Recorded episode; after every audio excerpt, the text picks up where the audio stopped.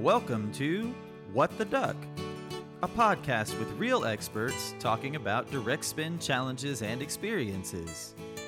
And now, here's your host, SourceDay's very own manufacturing maven, Sarah Scudder. Thanks for joining me for What the Duck, another supply chain podcast brought to you by SourceDay. I'm your host, Sarah Scudder, and this is the podcast for people working in the direct materials part of supply chain.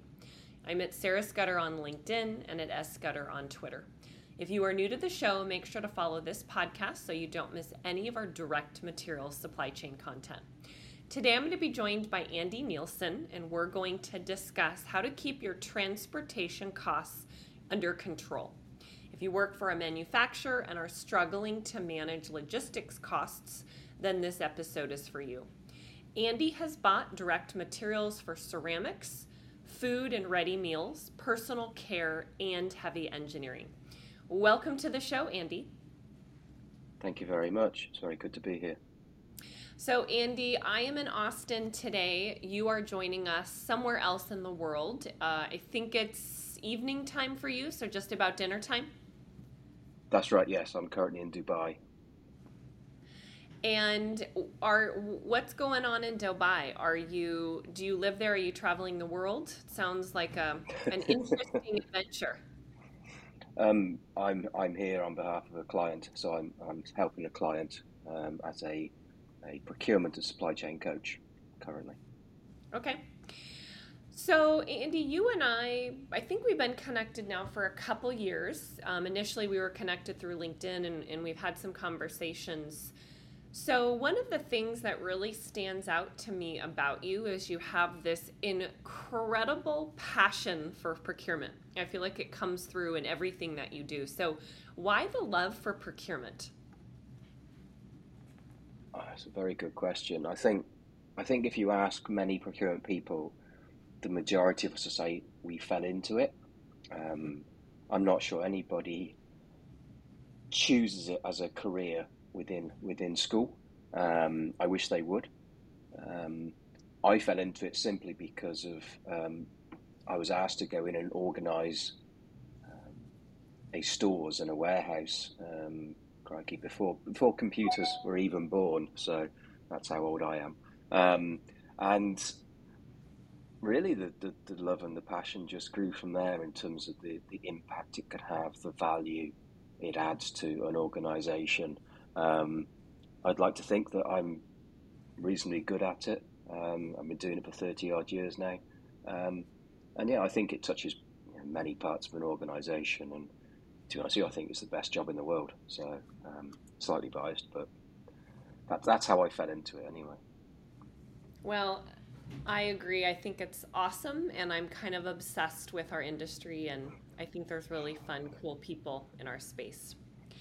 One of the other things that stands out to me about your background, if you look at your LinkedIn profile, you have worked at so many different companies and done so many different things in the direct space. What do you think is required to be a great buyer today, meaning in 2023? I think it's um, thinking laterally. I, I, still think that the um, the structure, um, the the procurement tools that we use as a as a basic are, are still relevant. I'm pleased to say that a lot more buyers are open to developing the relationships with suppliers rather than it just being a cost transaction. It's now about a proper relationship. Mm. And, I, and I do think you, you, it's how do you generate innovation from your supply base. You know, I, I, have I've bought many categories, but I'm an expert in none of them because that's where the expertise lies in the supply base. So buyers nowadays, in, in my opinion, are more about facilitation agents, whether that be in, in direct materials, indirect. Um, and I think you see a lot of the innovation in the marketplace as a result of relationship development, partnerships, collaboration. Um, but I still hold true by the by the you know the values that procurement have held for many many years, which is about control and governance. It's about the structure. Um, it's not about being a procurement dinosaur. It's about doing the basics right, but understanding the, where the value needs to be added, and also where the efficiencies need to be focused and the and the waste to be removed. So it's that that constant check in, if you like, that everything is as it should be, and what else could it be, really? So, um, and I think you have to be pretty thick skinned as well nowadays. I think it, it's it's challenging being a buyer nowadays with the supply chain challenges that we have, um, and you have to try and maintain a sense of humour as best as you can. So I so we work with a lot of buyers in the manufacturing space and I would say I've noticed in the last I don't know 12 to 18 months a, a, a pretty big mindset shift with this idea of it, it's no longer us versus them. Hmm. We're not out to screw our supplier. We're not out to nickel and dime them. And I feel like, at least in manufacturing, that was very much the case several years ago. So that's been a nice change that I've noticed, and I, I think it's going to continue. It's more about we and working together and collaborating. Yeah, I, I agree. I agree. You also mentioned having thick skin. I think if you don't, you won't. I don't even know if you'd last a day being a buyer this day and age with the just absolute craziness with you're not able to get supply and everything changing so last minute. You you absolutely have to just have a, a good sense of who you are and do the best you can and uh, not take everything so personally. Yeah, which is which is difficult for, for most people, myself included. You know, I think many buyers take everything personally. Um, I think that's just within our nature, to be honest with you. Um, but we all try and learn from it and get better as a result. Is, is my experience. So you started your career over thirty years ago as a buyer, and you stayed with the same company for eleven years. What was the biggest challenge you faced as you were starting your career as a buyer? um, not really knowing what I was supposed to be doing, I think. Um, I was very naive, particularly clueless, um, insular, if you like, to the ways of the world. So I, I, I was working in ceramics um, in England um, when ceramics were made in England. Um, sadly, not much anymore. And there was a lot to learn around relationships. There was a lot to learn around supply chains as well. And the one thing I did learn is I couldn't do it on my own. Um, and that wasn't really about you know the internal relationships, which kind of um, naturally exist, but the external relationships I didn't know enough about my category. I didn't know enough about my supply chains. So when somebody said, you can't do that, when I made a request, I didn't know why I couldn't. So I, I asked, I guess, the, you know, the silly questions. Well, why can't I do this? What do I need to do better? And I, I think any good buyer listens more than they speak. I think it's about being educated by your suppliers as to what the true parameters are in which you can work. I was sat there, you know, in my little ideal world, saying, "Well, if I, I just have to say yes, and you go away and do it, surely." Um, that wasn't obviously the case. So that was there was a few bumps along the road. Um, like I said, I, I learned to listen a lot more than I spoke. It took a while because um, I think that um, that youthful approach, perhaps, should I say, um, sometimes got the better of me in terms of um, what do you mean you can't tell me what to do? I'm a buyer, sort of thing. So, but I quickly had that arrogance knocked out of me. I'm very pleased to say, um, and did learn that it's really good to listen because there's so many things you can learn from your suppliers. They are the experts. they're the ones that are really going to add the true value, and they're going to make you look good in your job. So they're your, they are your best friends. That was that was the thing that I learned quite early on. And and that mentality and mindset drives your strategy and approach, which I think has really helped elevate your career. So you you held several procurement jobs, including um, a few head of procurement roles and a VP of supply chain gig. What do you think made you so good at working in supply chain that you were able to get those very high level leadership positions where you're managing teams of people versus just being an individual contributor? Um, it's a really good question. Um, I, I, I guess for me, it's about demonstrating the passion to not only get results but get sustainable results. Um, I'd like to think I'm a people person. Um, I'd like to think that I put people first, no matter whether they're working for me or working for somebody else or working in a different organisation. I think you take a huge responsibility with people career people's careers when when you're managing them and they're, they're in, within your your own function. What what allowed me to get those jobs? I, I guess it's that that expression of of the, the, passion behind you know trying to do a great job. Um, obviously, I, you know, I've worked with some great people. I've worked in some fantastic organisations. Not everything has been brilliant. Not everything has been particularly good at times. You know, we've all had our challenges. Um, you know, we've all we can all look back and go, "Oh, I really wish I hadn't done that." Now, um, but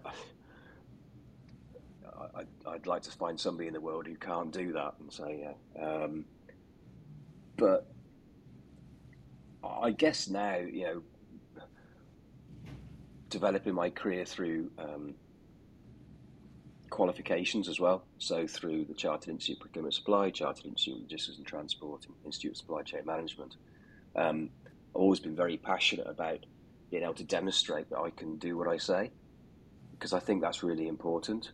Um, not that it, not just for the accolade um, of, of, being you know, qualified, but I do think it holds uh, a great deal of credibility when you're dealing with suppliers.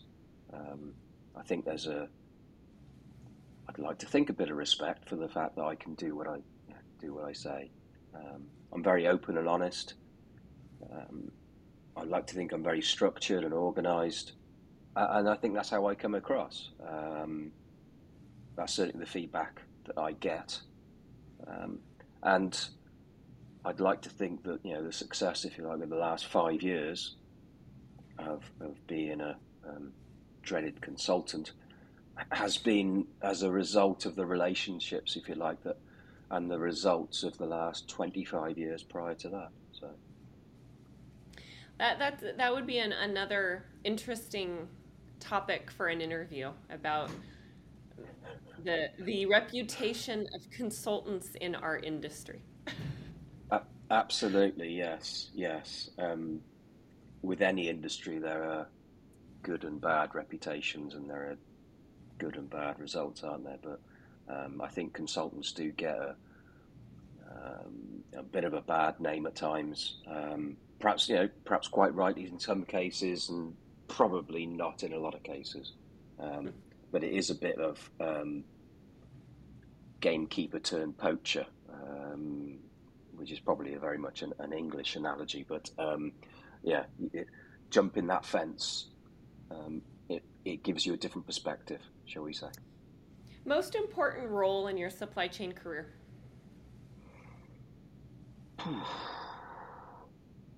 I think there's, there's been a there's been a few. I think the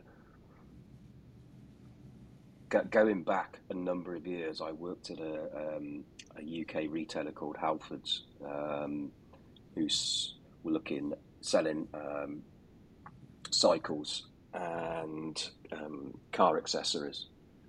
And that was having worked at the ceramics business for 11 years, that was my first role out of that kind of steady, safe role.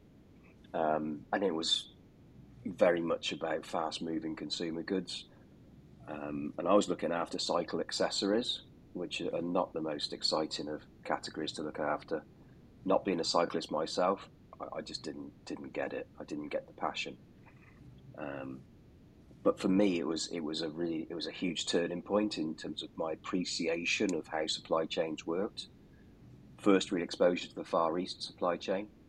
Um, first, real exposure to you know sea freight taking so long. Um, so all of Christmas, if you like, was already sorted by August of every year, which took a lot to get around, get my head around. Um, but you know, I think it was it was the most important for me because the people at the time I was working with at Halfords were just extraordinary.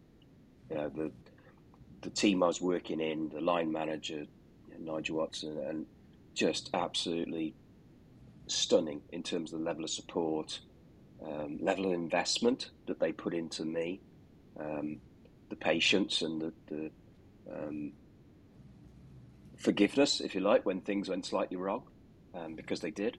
Um, but I think as a result of that that work and the result of feeling safe and secure in, in being able to learn and develop new things, that then paved the way for you know, where I am now. To be honest with you, um, I, have held more powerful roles. I've held a lot better paid roles, but I think that was the most um, informative um, role for me because I learnt a lot about myself. I was suddenly away from the safe role that I had for 11 years. I was exposed. I was I, I, was I was lost at one point because I was sat there going, I haven't got a clue what I'm supposed to be doing. But the team around me helped, um, and it was good. There was there was some good years, and that's why it was that's why it's really important for me. I encourage people that I talk to and mentor and give career advice that it's really important to take a role like that. You may it may be a demotion in your mind, you may take a pay cut, but in some cases that's the role you need to get the experience you need to catapult your career later. Yes, yeah, and I'm still in contact with a number of them now, you know, and they've all gone on to, to bigger and better things. Um, I said I was far from perfect. I was a pain in the backside for quite a bit of the time. So, but they were they were superb. You know, the organisation simply one of the best I've worked for, to be honest with you. Mm-hmm. So you you just mentioned when you were describing this role a little bit about transportation and how that was kind mm-hmm. of your first exposure. And for some reason that, that really has seemed to stick with you and one of the things that you've continued to focus on your career is transportation costs. Why has that become such a passion and focus for you? I think as as you develop your, your career within you know, supply chain and procurement, it's it isn't just about buying something and just it just arriving on time, you know, uh, and in full.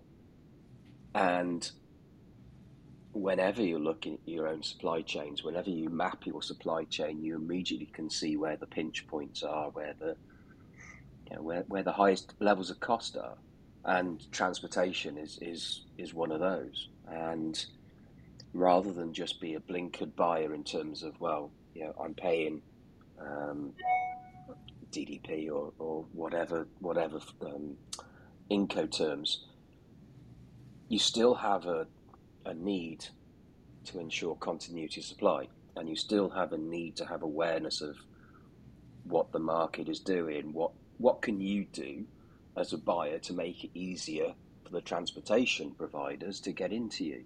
Um, so I think it's about you know, that flexibility and adaptability to suit the supply chain rather than getting the supply chain to suit you. Um, how do you I guess, how do you utilize the transportation network to your advantage rather than just think you're in isolation and therefore they must adapt to your ways? So I've always looked at it from that perspective. What can I do to change, to help? Um, and that's, that's kind of followed me throughout my whole career, whether it be um, you know, personal care, whether it be in in food or, or, whatever, you know, there's always been transportation as part of that role. Um, and sometimes I wish it hadn't. so, to be perfectly blunt, um, no disrespect to all the all the partners I work with, um, but certainly the last couple of years have been challenging with, with sea freight rates. Um, but again, you find out pretty quickly the strength of your trading relationships with your third party providers based on the continuity supply, the, the, the solutions that they could offer um, that they potentially wouldn't offer other customers they don't have such a good relationship with. So, um, but I, I think in answer to your original question, I think the transportation element is something that is sometimes overlooked as an opportunity to create efficiencies. Um, and again, I've been very lucky to work with some very, very talented and knowledgeable people within transportation. Um, a lot of them, a lot of them, in fairness, in the US. Um, and again, huge, huge learning curve for me. And I think that's the key thing that every role I've taken on is I've always learned something and tried to then play it back into the next role or next situation. Um, but I, I just think, I think transportation plays a massive part in everything and every buying decision that you make. Um, therefore, you have to consider it and you have to dive into it in terms of, well, what if I did this? What if I sourced it from here? What, you know, what what would we do with rail freight instead of sea freight or road freight, etc. So, so that's that's why it always plays a, an important part, in my opinion.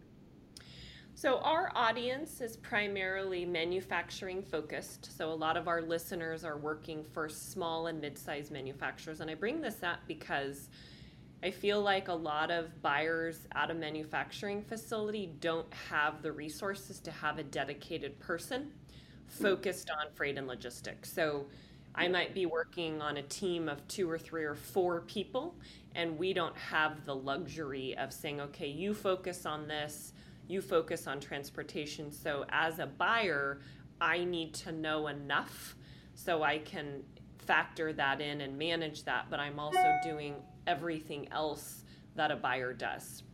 So why when we were prepping for the call which hence it's the the conversation of our topic today you said the biggest challenge you faced last year meaning you as a consultant now working with clients, was excessive sea freight costs.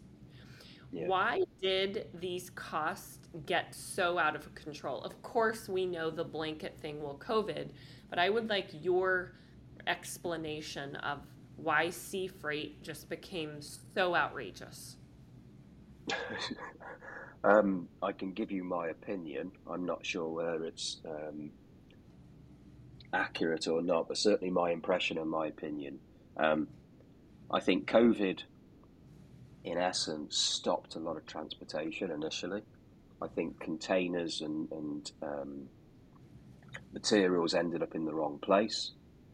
I think there was a, a lot of equipment that had to be repatriated in order to get them into the right right position.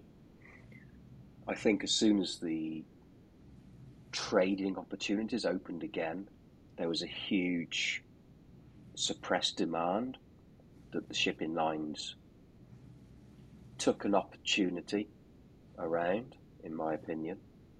Um, you know, prices going up and they make record profits. Um, you know, there's there's a direct correlation there, and at the end of the day, if you wanted to ship something via sea freight, chances are you'd have to go probably, you know, as, as a small to medium enterprise, as an L, you know, use an LCL, um, so your buying power is quite low.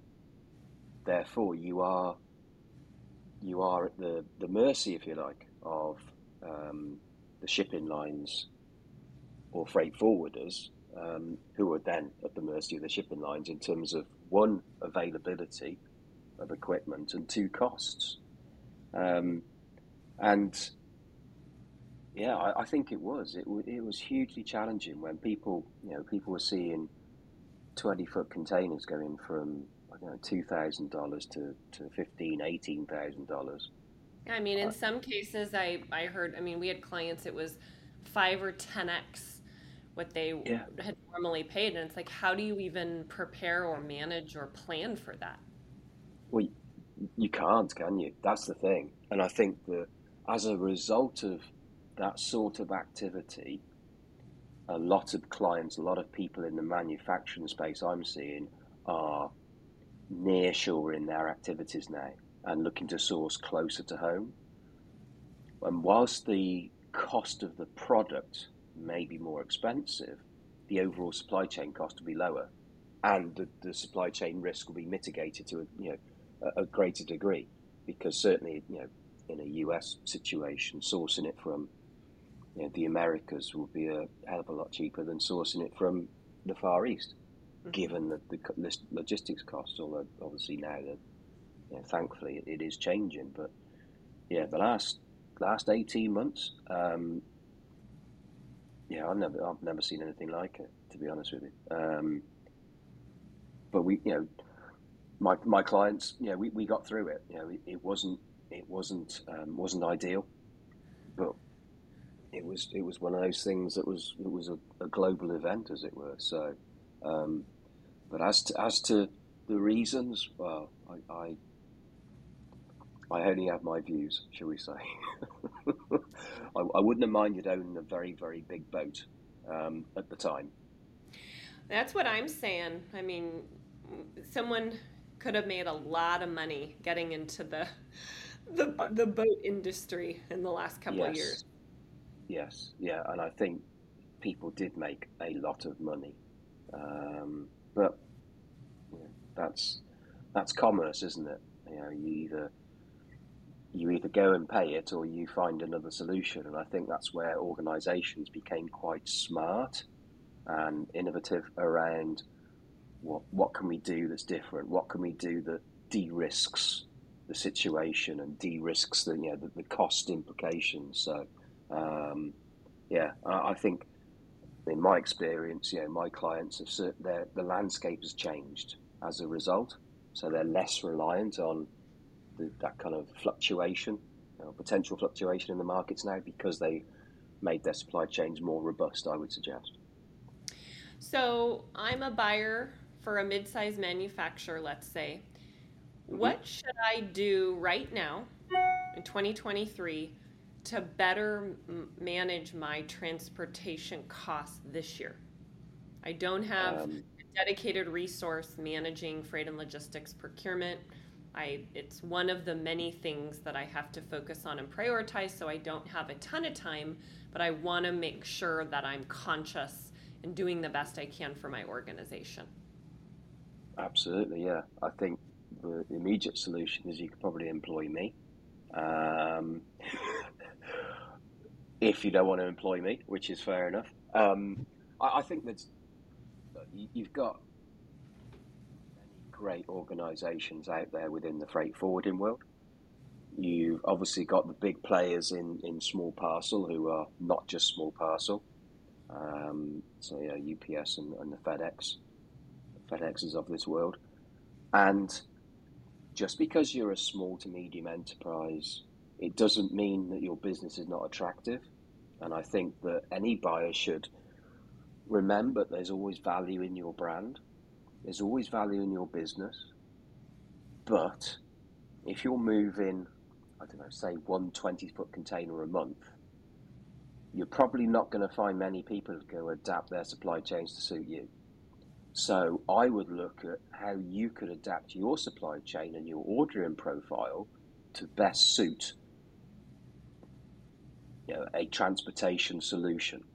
Um, I worked for an organisation, you know, and I worked in the US, and we had our warehouse on the east coast, and we were importing to the west coast. So, you know, you could either take it by train from west to east, or you could go through the canal and, and bring it into New York, etc. So, but it- it's about balancing the solutions and being as flexible as possible, um, and appreciating that you're probably not going to be the biggest customer to the to the provider. So again, it's probably a bit more about listening rather than dictating or demanding, um, and you know consider consider all the options. You know, can you can you look to make your your buying lots bigger and less frequent? Um, can you look to actually what I've done previously um, is that you know certain organisations will come in and do an audit of how you transport how you transport goods in and out, and then they can go away and make a more informed decision about what the best solution that they could offer you. And certainly, when I was dealing with um, UPS in the US, um, we, we amended our outbound delivery network to suit UPS because it made sense. Meaning you weren't necessarily using UPS or, or not as, as much, and you decided to pivot and make them a, a main supplier. Well, they were already a main supplier, but we, we were, and I'm, I'm using these times as an example now, but we were saying, right, we're going to dispatch at 10 a.m. But they were saying, well, actually, that means we have to put a dedicated wagon on, and it would be better at 3 p.m. So we kind of changed our schedules to suit their their network because it made sense because they were here, there, and everywhere. Um, and, and it it was about efficiencies and about the adaptability and the the ability to be flexible to suit the transportation network. So my advice really would be talk talk to providers, talk to the experts, and understand what is possible and what you are able to amend and change to suit. I think you'd be, as a buyer, if you haven't done this process, you'd be amazed at what you know the potential benefit could be. Um, a lot of the providers nowadays are true outsourcing partners. It's not just a question of you know sticking the sticking the box on the back of a trailer and off it goes. You know, the, these organisations are there to help around your your scheduling, your routing. Um, they're looking to utilise their space as much as they can, and you could be a great partner with them, even if you're you're driving you know less than full container loads every single month. Um, mm-hmm. I guess the, the thing is, don't be afraid to ask. You know, there's nothing wrong with being a small customer. Um, you won't necessarily be the biggest, but you can certainly be the best customer, and that would that would keep people coming back to you for saying, right, you know, what else can we do to help you, etc. So, let's face it, people like to deal with nice people. People like to trade with genuine people who listen and are flexible. Um, I'm sure we're all the same. None of us like to have um, inflexible solutions forced upon us we react naturally and go, no, no, I don't like that. So that would be my advice: is um, you could look at consolidation as well in terms of other local organisations. Um, you know, so um, maximising utilisation of, of, the containers or the, the transportation, or the wagons, etc. I think you know, no idea is a bad idea when it comes to what could help me. But I, and all joking aside, there are also some fantastic external third parties that can help you around network design and supply chain solutions specific to transportation. Um, you know, there are some great ones in the US. Um, again, don't be afraid to ask. You know, don't be afraid to um, extend an invitation to people to come to talk to you. Um, I think a request for information to be sent out to transportation providers is not only a, a good proactive move, it's also very educational as well. So, yes, people may not have much time, but you've always got time to learn, in, in my opinion. Yeah, and it, it, a key takeaway, it, it kind of sounds like something that manufacturers should really focus on is instead of trying to get a, a third party to pivot and accommodate your needs, find what's already in the market and if there's a solution that's working well, see if you can modify your process to fit into a better model. right? Especially yeah. if you're a small organization. People aren't going to necessarily go out of their way to make major changes, but if you can fit yourself into something that's already working well, you might be able to, to come up with a nice solution. Yeah, I, I liken it to um, air travel, for example. So, know, I would never go to Delta or United and say, um, I want to fly to Dulles at 10.14 on a Tuesday. Can you put a plane on for me, please? Um, I, I, can imagine the answer I would get. And it's probably pretty similar to what transportation providers would say to SMEs in terms of, okay, yeah, you've got three boxes, but yeah, we've got 50 containers. So um, that would be my analogy is you need to be flexible and you need to adapt to other people's routes, um, etc. So, um, and that's okay. That's fine. You know, there's there's there's thousands of people who do it very very well. Um, there, are, there's always a solution. There's always an answer, and there's always somebody in the world that has solved the problem you've got. I don't think I've got any problem that hasn't been solved by somebody else. You just got to find it and steal it. What innovation is happening in transportation that manufacturers should pay attention to this year? Something that really stands out that you think you know could could have a big impact and, and maybe it's new and it's starting but it's something that people should buyers should think about and put on their radars I, I think the key one is around sustainability I think the new um, the new sustainable measures around sea freight the electrification of fleets, delivery fleets. I think that will that will continue. Um, I'm not particularly clever enough to, to say what what innovations may or may not be coming up, but certainly I think yeah we need to appreciate the fact that you know, organisations, transportation organisations, are again adapting to suit the needs of the environment. Um, they're all being challenged with costs of fossil fuels, etc. Um, so I, am quite interested to see what that looks like. I think there's you see various pictures of um, ships with with you know commercial ships with with sails um, to take advantage of, of, of wind power. I, I yeah, I, would say I think it's going to be an interesting space in the next couple of years as people look to understand how we can become more efficient with what we've got. Um, it needs to get it needs for people to get on board with these sort of things. Excuse the pun. Um, but it's yeah. There's obviously the drone thing as well, isn't there, for kind of household deliveries? I'm not so sure about the drone delivery. Um, I, have I've seen some? TikTok videos with the the drone deliveries, I, I question the viability in the especially in the commercial space. Yes, yeah, yeah. I can't see many twenty foot containers being delivered by a no. drone.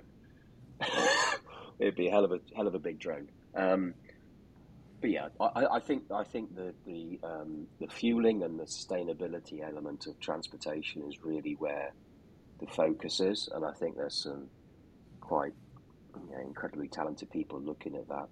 Um, but for you know the likes of normal people like me, you know, I, I'm I'm really looking for the providers to come with solutions that are flexible to clients' needs and be proactive about it as well. You know, they've got a massive potential audience out there of in the SME market, and they need to ensure it's not just the big players there they're kind of um, providing solutions market? for.